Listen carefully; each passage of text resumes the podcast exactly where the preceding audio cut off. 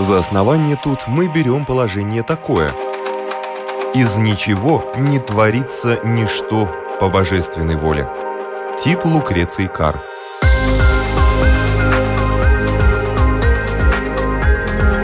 Дерзкие теории, смелые гипотезы, предположения, которые завтра могут стать аксиомами.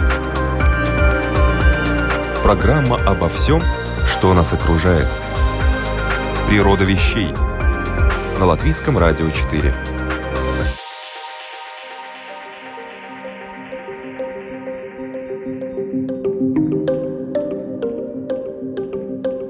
Добрый день! В студии Латвийского радио четыре Людмила Вавинская. Сегодня у нас с вами праздник. Мне удалось заполучить в программу «Природа вещей» очень интересного человека. Конечно, все наши участники – интересные и знающие люди, профессионалы своего дела. Но этот человек особенный. Это Бронислав Виногродский. Надеюсь, многим эта фамилия покажется как минимум знакомой, а некоторым очень знакомой. Потому что Бронислав перевел на русский язык основные труды китайских философов, в том числе известную, по-моему, уже всем книгу «Перемен». Скажу больше, он является автором концепции чайных клубов и знатоком китайского искусства. Бронислав Виногродский – востоковед и полиглот. Он знает даже древнекитайский язык, так говорят. Добрый день, господин Виногродский. Добрый день.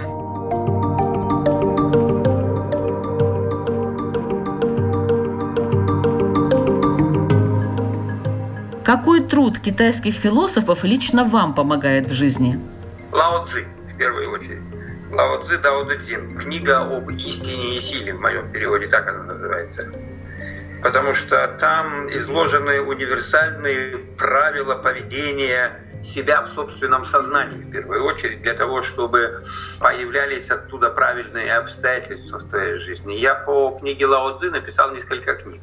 Одна из них называется «Искусство управления миром». Книга Лао-цзы, она собой представляет идеальную структуру образов действий. Образы действий там описаны. И я написал книгу «Искусство управления миром», потому что сама книга Лао-цзы обращается к человеку, который взыскует совершенной мудрости. Да? И, следовательно, среда действия этой книги – это сознание. Что такое мудрость? Мудрость – это знание о том, как устроено твое сознание. Но я там заменил понятие «мудрец» на понятие «правитель», а понятие «сознание» на понятие «народ». То есть правитель действует в сознании. Получилась удивительная книга, которая начинается такими словами: «На пути принятия решений можно принять любое решение, но ни одно решение не решает всех вопросов». Эта книга достаточно популярная, она там много очень издавалась, ее многие люди читают, потому что она описывает, как нужно вести себя в самом себе, внутри себя, с тем, чтобы внешний мир был отражением твоего поведения внутри. Вот Лао-цзы – это моя любимая книга, по большому счету. Следующий за ним идет по приоритетам – это, конечно, Чжуан-цзы. Я его тоже переводил неоднократно. Значит, Чжуан-цзы – это тоже великий мистик, это сущность, язык которой полон иронии, юмора, тонких каких-то афоризмов. Очень многие знают притчу, которая гласит, что однажды Чжуан-цзы приснилось, что он бабочка. Чудесная бабочка, которая летает вокруг цветов и не помнит, что она мудрец Чжуан-цзы.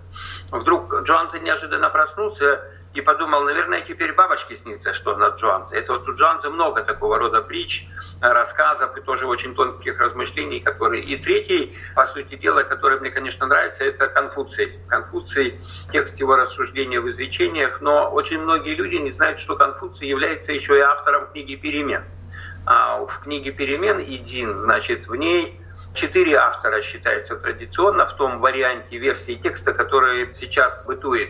Это великие прародители культуры, такие как Фуси, Вэнь Ван и Чжоу Гун. А вот четвертым автором, который, кстати говоря, написал большую часть текста, является Конфуций.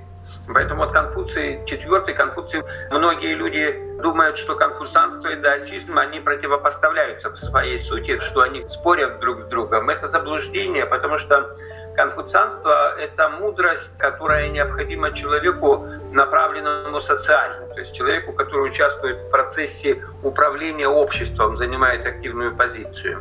Но в какой-то момент человек из общества уходит вовнутрь себя и занимается самосовершенством. Вот здесь приходит даосизм. Поэтому, следовательно, вот эти вот четыре текста, которые я назвал, из мудрецов, это, следовательно, Лао-цзы, Чжуан-цзы, Конфуций, «Рассуждения в изречениях» и «Книга перемен».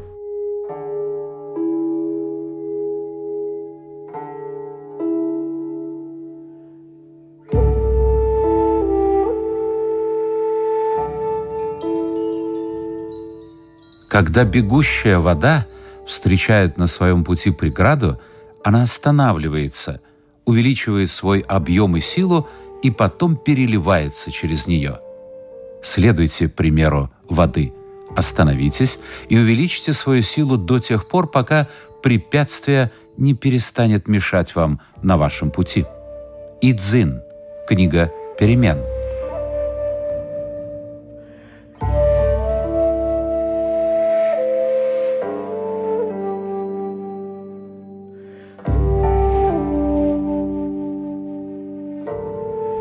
Были написаны тысячелетия назад.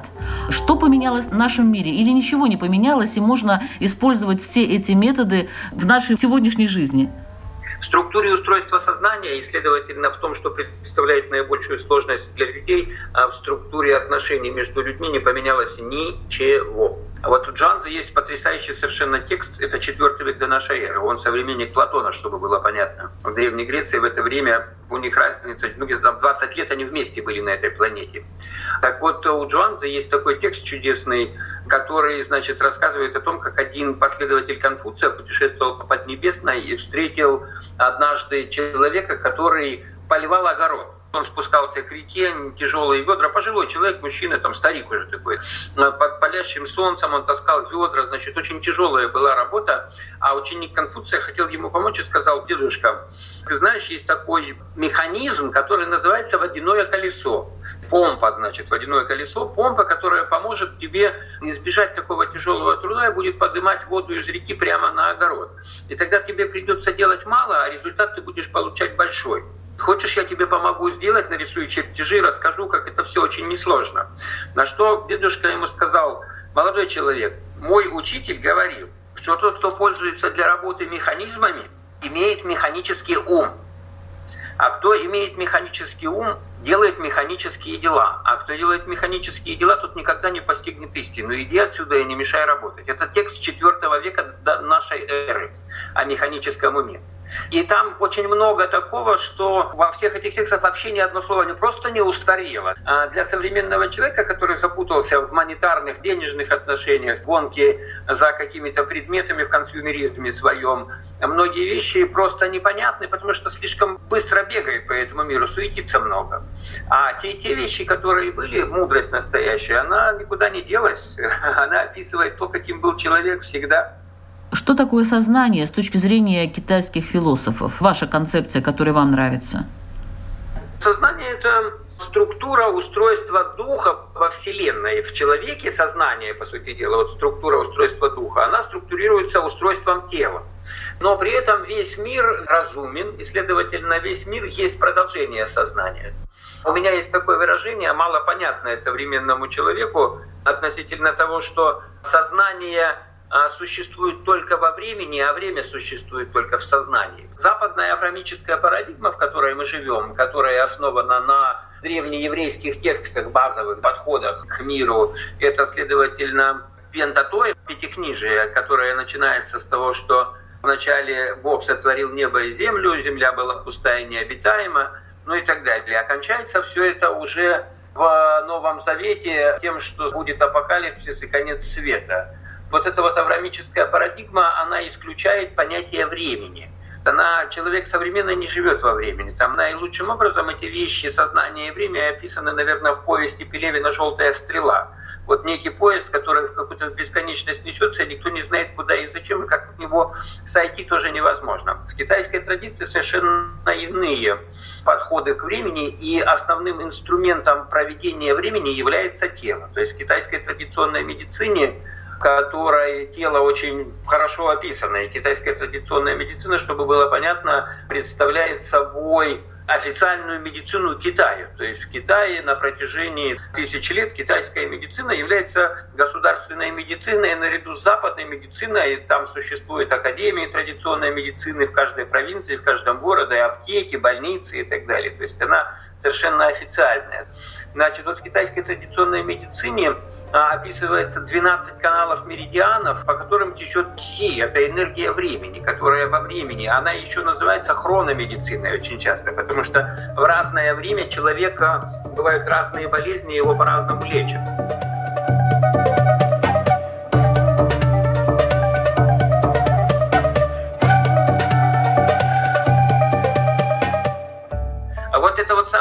Эпидемия, которая началась в январе в Китае. В две тысячи одиннадцатом году была статья одного китайского врача, который описывал точное время начала эпидемии, связанной с легкими, в две тысячи двадцатом году. В две тысячи одиннадцатом году статья была выпущена.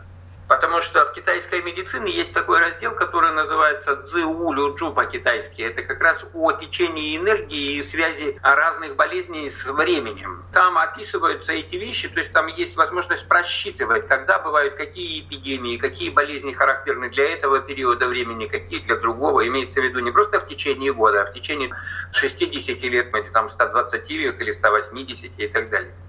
Но, наверное, его не очень послушали, этого ученого, потому что эпидемия все-таки была серьезной в Китае в том числе. Ну да, конечно. Но Китай, надо сказать, все-таки первым исправился с ней. Вот это тоже интересный момент. Более того, очень интересная история. Я еще, опять же, в конце января встречался с человеком, который только прилетел из Китая. Там в Китае, когда был двадцать пятого Новый год, а он двадцать восьмого прилетел, и мы с ним разговаривали долго. А тогда еще у нас-то не было разговора о пандемии, об эпидемии, значит, в других местах вообще. Поэтому начали задавать ему вопрос, ну что там, как у вас? И он тогда сказал, что к концу марта, однозначно, без сомнений всяких, мы справимся с эпидемией, возьмем ее под контроль. Очень интересно было, что так и произошло. Но если так все знают в Китае, то, может быть, что-то можно предотвратить? Очень многие вещи предотвращают, конечно. Здесь надо понимать, что Китай же он неоднородный. Две самые влиятельные силы на планете – это не только Китай. Но самая влиятельная сила на планете, если идеология передается из Голливуда. Голливуд рассказывает о стандартах. Америка рассказывает о том, как правильно нужно жить. И, конечно же, там огромное прозападное лобби. То есть, на самом деле, в Китае за последние тридцать лет вестернизация, это озападневачение, оно приняло огромные масштабы. И если вы возьмете среду обитания, то ведь среда обитания в значительной степени определяет культуру поведения, понятие о том, как нужно правильно жить. Вот эта вот среда обитания городская, она же полностью прозападная. Там, по западным стандартам архитектуры строятся дома, дороги, разметка, правила дорожного движения, банковские операции и прочее. А это при этом отнюдь не единственная парадигма, по которой люди могли жить в разные времена. То есть вы считаете, что можно было бы Китаю вернуться все-таки к своей философии и не перенимать западный опыт? А все говорят, что наоборот, к нам на Запад идет Восток. Нет, это невозможно было, потому что Запад, вообще надо понимать, что эта штука такая агрессивная, как вы понимаете. Значит, что западная идеология, западная парадигма, она насаждалась на планете отнюдь не мягкими, не пушистыми розовыми способами. То есть был процесс колонизации, был процесс работорговли. Я все время напоминаю э, вот этим цивилизации западной о том, что существовал, например, опиумный геноцид в Китае, там была подчинена полностью Индия, порабощена, торговали рабами. В Америке уничтожали индейцев, разбрасывая одеяло, зараженные оспой, выстреливали бизонов. Но поэтому, если посмотреть на то, что творил Запад со своей идеологией под знаменем насаждения прекрасного христианского учения, потому что колонизация, она же была под знаменем того, что обращать язычников в святую веру, в основном это такая история была, то устоять этому было невероятно сложно. И из э, таких вот цивилизационных столпов устоял, собственно говоря, еле-еле только Китай в конечном счете. Сохранил в любом случае там свою письменность совершенно такую индивидуальную. сохранил приверженность своей философии. Очень осторожно следит за насаждением религии. Очень там религиозное пространство. И поэтому он как бы держится своих каких-то вещей, но тем не менее все равно Запад, американский образ жизни. Это не значит, что там хорошего ничего нет. Понятное дело, что там хорошее есть. Люди поприличнее, покультурнее, как-то себя способны выражать в межличностной коммуникации. Но массы вещей Запад однозначно не понимает в силу организации западного сознания. А почему так происходит? Почему не все мы так склонны к тому, чтобы созерцать, наблюдать, тысячелетиями жить? Пятикнижие, которое начинается с книги «Бытия», она определяет в значительной степени сознание современного западного человека, к которым, по сути дела, и мы относимся, русскоговорящие люди, потому что это византийская ветвь той же самой религиозной традиции. Китайцы же имели свою очень непохожую религиозную традицию, которую Запад пока еще очень плохо знает. Есть масса вещей в Китае, про которые Запад даже и догадаться пока не может, потому что Китай на самом деле в своем вот этом культурном богатстве, в культурной плотности он изучен очень мало. Я все время пытаюсь, когда я читаю свои лекции, для того, чтобы понять масштаб вообще китайской культуры, я говорю о том, что это факт такой, в китайской антологии танской поэзии, вот антология танской поэзии, династия Тан существовала с шестого по девятый век нашей эры. Вот в нее включены стихотворения две тысячи двести выдающихся поэтов в количестве сорок восемь тысяч выдающихся поэтов. Это масштаб культуры Китая. Это один маленький факт. Там существов... и до сих пор существуют огромные энциклопедии. Там уж велась огромная текстологическая работа, которая не потеряла значимости до настоящего времени. То есть там масса вещей, про которые западный человек, ему пока подумать нечем. Собственно говоря, вот эта традиционная китайская медицина, она сохранила и насчитывает до двадцати тысяч памятников на настоящее время. Древняя медицина. Там существуют анамнезы, случаи описания заболеваний и лечения врачей, начиная со второго века до нашей эры.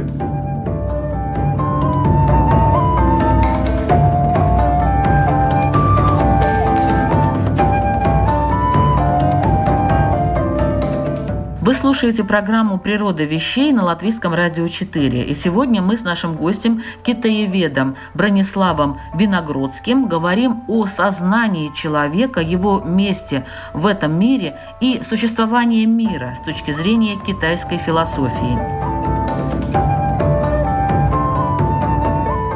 Существование мира. Я помню, что в одной из ваших лекций вы говорили, что у китайцев шесть сторон света. Нет, эта тема «шесть сторон света» — это понятие такое относительное. Вообще есть базовое шестичленное деление мира, и оно связано в первую очередь со структурой сознания. Шесть сторон света, когда говорится, то имеется в виду запад, восток, север, юг, а плюс еще верх и низ с этой точки зрения. Но на самом деле есть еще более сложное, есть еще понятие восьми сторон, то есть это промежуточные стороны. И центр плюс девятка тогда получается. Они, в свою очередь, соотнесены с этими восьми знаками книги перемен. Значит, восемь знаков из трех черт. Вот эти знаки из шести черт являются в книге перемен. Они представляют собой схему устройства сознания, которая состоит и по шести уровням из ощущений, переживаний, образов, понятий, смыслов и действий. Ощущения, переживания, образы, понятия, смыслы и действия. Вот каналов ощущения у человека существует шесть. Главное – это направленные вовне зрение и осязание, направленные вовнутрь обоняние и слух, и посредине это вкус и дыхание. Вот шестой канал, на самом деле, оценки мира, ощущения, получения сенсорной информации – это дыхание. И эти вещи используются для того, чтобы описывать сознание, для того, чтобы предсказывать происходящее. Потому что все знают, что книга перемен... Мало кто понимает на самом деле, что такое книга перемен. И в подавляющем большинстве случаев в текстах, которые там существуют, есть много гипотез, но ни у кого нет точного определения. Мало кто знает, что книга перемен в течение тысячелетий использовалась как главный учебник в императорском Китае для воспитание управленческого мышления. По книге перемен сдавали экзамены, наряду с другими несколькими текстами, но книга перемен была главным текстом. Сдавали экзамены для того, чтобы потом занимать любые управленческие должности в императорском Китае. По книге перемен учились гадать. Гадали Авраамическая парадигма исключает гадание, потому что считается это грехом очень нехорошим, гадатели, все кудесники, чародеи, ворожба и так далее. А современная наука позитивистская тоже осуждает попытки прогноза стохастического, когда ты там бросил какие-то камушки, монетки, а потом по полученным знакам начинаешь предсказывать будущее. Тоже осуждает, потому что это не объективно. Но в Китае цивилизация строилась, она была гадательная. Там все время пытались по каким-то техникам, очень сложным некоторым техникам, предсказывать будущее.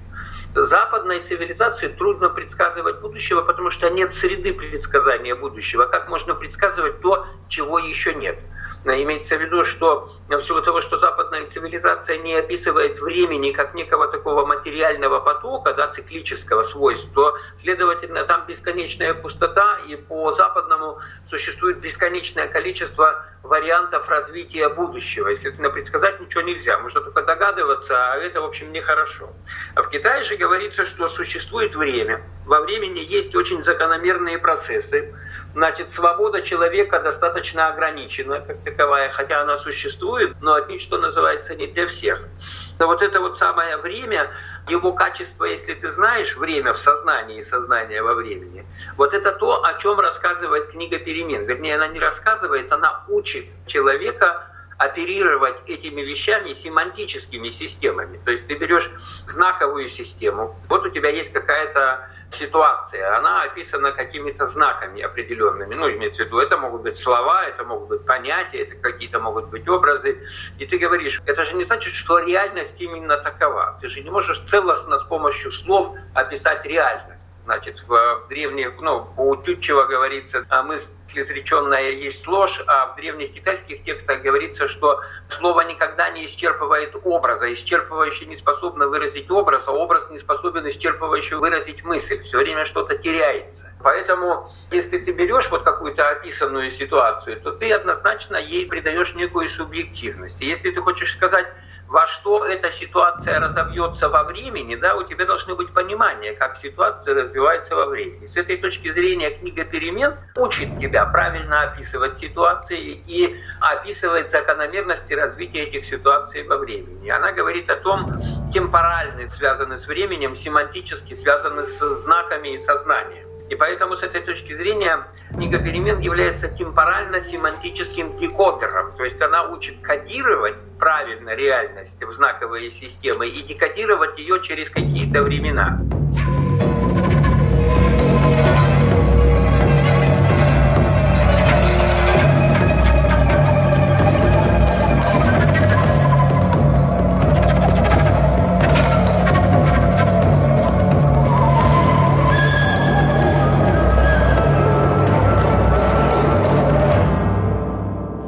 Единственной непреложной и основополагающей ценностью, за которую постоянно борется человек с надвигающимися и угрожающими ему со всех сторон обстоятельствами, является его хорошее самочувствие. И если ты способен удерживаться в этом состоянии, тогда преобразования вокруг тебя протекают по естественным законам мира.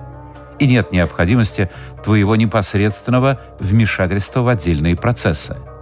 Если протекающие преобразования вызывают желание вмешаться в частные движения, то следует справляться с таким желанием, напоминая себе, что дерево растет без вмешательства, вода течет без вмешательства, и небо синее не потому, что мне это нравится или нет. Из книги «Искусство управления миром».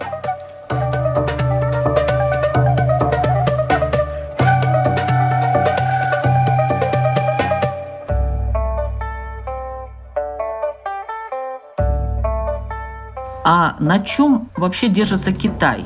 На своем айсберге знаний предыдущих поколений? Или все-таки он развивает дальше эту концепцию времени, подтверждая, там, опровергая какие-то ее моменты? Нет, нет, нет, тут держится не на айсберге, я на фундаменте, на коренной породе вот этих знаний предыдущих поколений. Сто процентов. Стопроцентно. И развивать там особо нечего. То есть, понятное дело, что приходят новые эпохи, ты узнаешь какие-то новые слова, которые описывают все те же самые старые вещи. Если вы посмотрите вокруг себя, понятное дело, что мы находимся все в своей среде. Там, я в своей среде, вы в своей среде. Можно об этом говорить. Вот есть пластиковые окна, а есть ветки за окном. Есть, предположим, электрический свет, а есть тепло и свет как таковые. То есть все новые вещи могут быть описаны старыми понятиями, традиционными. И древность — это не нечто где-то там, когда-то существовавшее и сейчас исчезнувшее. Древность — это некое качество и свойство сознания. Это некая область сознания, в которую современный человек, ему очень трудно проникнуть. Поэтому китайцы, конечно, держатся за древность. И китайцы в этой древности туда стремятся. Большое количество. Понятное дело, подавляющее большинство людей в современном мире стремится в основном заработать как-то там денежку как таковую. Но тем не менее, вот к древности стремящиеся тоже есть. А как китайские философы относятся к последствиям? Я думаю, что причины еще можно там описать и так далее. Но вот к этим последствиям, я не говорю про гадание, конечно, каким-то последствиям каких-то действий. А, вот очень интересно, что вы же тоже серьезно к гаданиям не относитесь. А при этом существовала цивилизация и существует, в которой гадательная прогностическая технология лежала в основе этой цивилизации. То есть ум... Это можно было бы сказать, что вот это вот называется гомо сапиенс, по-китайски можно было бы назвать гомо прогностикас. Это человек, постоянно предсказывающий. И существовали техники этих самых предсказаний. И поверьте, что было сделано миллионы гаданий, сбывшихся по-китайски. Это очень сложная наука, которую западный мир пока еще и на кусочек не попробовал. Они прогнозируют, они представляют, что будет. Но как-то дальше работать с этими последствиями они могут? То есть им дается какая-то фора из-за этого? Или все-таки вот есть такое философское понятие, вот как течет время, так течет, как жизнь идет, так и идет? Нет, вот китайская традиционная медицина состоит из того, что сначала человека осматривает врач, там ощупывает, выспрашивает, как бы это ощущение. Потом идут вот эти самые переживания, он чувствует, он ощущает это, он переживает полученную информацию внешнюю. А после этого он ее соотносит с какими-то базовыми образами и моделями эту информацию. Это третий уровень, я сейчас называю. На четвертом уровне он ставит диагноз, он определяет эту историю. На следующем уровне он делает прогноз того, как будет развиваться система вот эта пораженная, если ее лечить и если не лечить. А на последнем уровне, на шестом, он конкретно начинает лечить. Поэтому последствия зависят от точной постановки диагноза очень сильно. А точная постановка диагноза очень зависит от моделей, от базовых, с которыми он соотносит систему описания мира.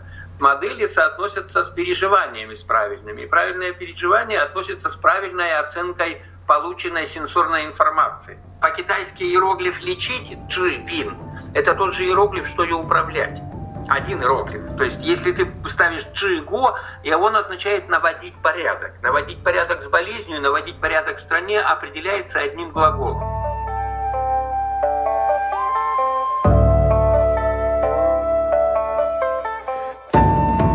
В одном колесе тридцать спиц, но пользуются колесницей из-за пустоты между ними. Вазы делают из глины, но пользуются пустотой в вазе. В доме пробивают окна и двери, но пользуются пустотой в доме. Вот это польза бытия и небытия. Лао-цзы, древнекитайский философ.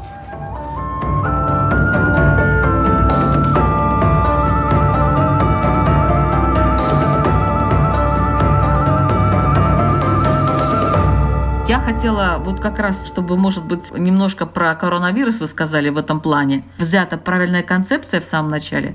Получается, что Китаю удалось довольно быстро справиться с эпидемией. Да, представления о здоровье, в том числе и о здоровье страны, они очень сильно отличаются от западных представлений. Ведь на самом деле с коронавирусом что произошло? Мы увидели, что западная медицина, которой мы все пользуемся, оказалась абсолютно неадекватной с тем, чтобы справиться с этим явлением. Так ничего и не поняли. Сейчас она же вроде как уже подходит к концу, эта эпидемия. Почему она подходит к концу? Что с ней справились? Да никто с ней не справился. Там предприняли какие-то действия, кстати говоря, по моделям, которые изначально предложил Китай. Все, что Китай предложил, то взяли на вооружение, собственно говоря, мы, весь остальной мир как таковой. По этим моделям. И китайцы, конечно же, вообще про здоровье и болезни знают значительно больше, чем Запад. Значительно больше, потому что совершенно иная система описания тела, здоровья, то, как тело живет, почему оно там здоровое, почему оно больное. И Запад до настоящего времени относится к Китаю с пренебрежением, и очень зря. На протяжении ближайших десяти лет традиционная китайская медицина в современном мире займет какую-то очень прочную позицию официально. Вот я, кстати, об этом и говорила, что Восток идет на Запад. На самом деле сейчас, а не запад на восток. То есть э, идет обратное явление. Знаете, что еще произошло? Ведь эпидемия и пандемия, она возникла на фоне торговых войн Америки и Китая. Это раз. Второе, то, что Китай с системой пять джи на корпорацию Huawei, которую начали мочить дружно всем Западом, начал занимать очень серьезное место в новых технологиях будущего. Потому что Китай начал, сначала он выучил, научился этим западным технологиям, начал их использовать. И начал их использовать не хуже, чем западные люди, потому что он реально стал представлять угрозу для западных корпораций, он начал занимать место серьезное. Но у Китая существует еще и идеология своя, та система ценностей, которую он однозначно в ближайшее время начнет навязывать Западу. Я только за, потому что Западу много чего не хватает. Например? Не хватает этики настоящей, не хватает понимания о том, как по-настоящему устроен человек. С моей точки зрения, сейчас было показано, что вообще система ценностей, которая предлагается Западом, но она очень хлипкая, потому что, ну извините меня, в Европе произошел какой разлад мощнейший в связи вот перед этим явлением. Что сейчас будет в дальнейшем с этой объединенной Европой, ну посмотрим, как это будет складываться. Китайцы же по-другому относятся, еще раз повторяю, к времени, к сознанию, к людям, к отношениям людским. Ну и они показали гораздо более высокий уровень управляемости собственного общества вот перед лицом такой серьезной проблемы, как пандемия. То есть у нас впереди больше управляемость обществом? В какое-то время, да, это произойдет. Но на самом деле общество, оно же живет в определенных когнитивных парадигмах, ну типа представление о том, как мир познается. Вот эта вот когнитивная парадигма, которая существует в настоящее время познания мира, она дошла до своей какой-то пограничной линии. Это кибернетическая парадигма, в которой что ожидали? Меня что поразило во всей этой истории еще, что вот искусственный интеллект, вот уже сейчас современная медицина, знание ДНК, механизмов, генная инженерия, печатание органов. Я многих людей встречал, и люди проводят конференции на этой теме, стартапов огромное количество, что сейчас будут печатать органы, что современная медицина скоро даст возможность жить до ста восьмидесяти — двухсот лет. И бабах, и вот какой-то маленький коронавирус, и оказывается, ничего она не может с этим сделать. Однозначно эта парадигма подошла к какой-то границе, вот эта кибернетическая. Мы сейчас же все находимся, вот мы сейчас с вами общаемся через мессенджер, который появился-то лет пятнадцать тому назад, серьезно занял какое-то место в наших жизнях. Ничего этого не было. И эта среда оказалась очень такой зыбкой. Ей не хватает чего-то. И вот то, чего ей не хватает, оно есть в Китае. И Китай не заместит, он дополнит очень сильно современные достижения, вот эти научно-технологические. И вот это то, что нужно ждать от Китая, и то, как нужно с Китаем взаимодействовать, то, то что нужно от него искать. Что именно? Вот немножко поясните. Знание о том, как устроено в мире сознание и время. Это то, чего современный человек западный, включая самых умных и так далее, не знает. Человек западный не понимает, что у времени есть закономерности, что тип болезни он бывает только в такое время. Более того, он даже не знает, как это время описывается. Он знает, что мы сейчас живем, вот мы где мы живем. Мы живем в две тысячи двадцатом году. Что значит две тысячи двадцатый год? Это некое произвольно когда-то кем-то взятая, назначенная точка, причем, кстати говоря, не первый год нашей эры, там, рождение Иисуса Христа. Совершенно неопределенная тема. То есть огромное количество людей не являются верующими, не христианами. Более того, существуют разные вот эти календари григорианские, юлианские. То есть такая огромная путаница существует по этому поводу. И, следовательно, мы, когда говорим две тысячи двадцатый год, мы ничего не говорим. Мы говорим лишь о том, что когда-то должен настать конец света, потому что подразумевается, что новая эра — это приход Мессии, который, собственно, возвещает скорый конец света. Вот его две тысячи двадцать лет уже ждут. Дождутся, наверное, когда-нибудь. Поэтому все время ожидает конца света западная цивилизация. Китайская цивилизация конца света не ожидает. Она говорит, что бывают годы катастроф, к ним нужно готовиться. Катастрофы бывают разного порядка. Это связано тоже с закономерностями устройства времени. Это нужно изучать, с этим надо работать. И вот эта китайская цивилизация может дать западному миру. Есть система образования другая, есть система воспитания другая, система построения семьи и так далее. Очень много разного. Как вы думаете, Запад примет китайский опыт? Или все-таки он будет чужеродным, и только некоторые люди, там, общество смогут его адаптировать? Однозначно примет, ему деваться некуда. Это приблизительно так же, как сейчас в Калифорнии, там, в Силиконовой долине. Куда ни плюнь, там каждый второй гуру, понимаете, из Индии. Это индийская сторона. Вот так же и Китай придет. Китай мощно придет. Благодарю нашего сегодняшнего собеседника. Это китаевед, переводчик, лингвист, знаток китайского искусства Бронислав Виногродский. Мы говорили о Китае, о сознании человека, о существовании мира с точки зрения китайской философии. Надеюсь, это было интересно. Программу провела Людмила Вавинская, компьютерный монтаж Ингрида Бедела, музыкальное оформление Кристины Золотаренко. Ну и, как всегда, напоминаю, что «Природу вещей» мы на Латвийском радио четыре открываем каждый четверг в три часа дня. Присоединяйтесь.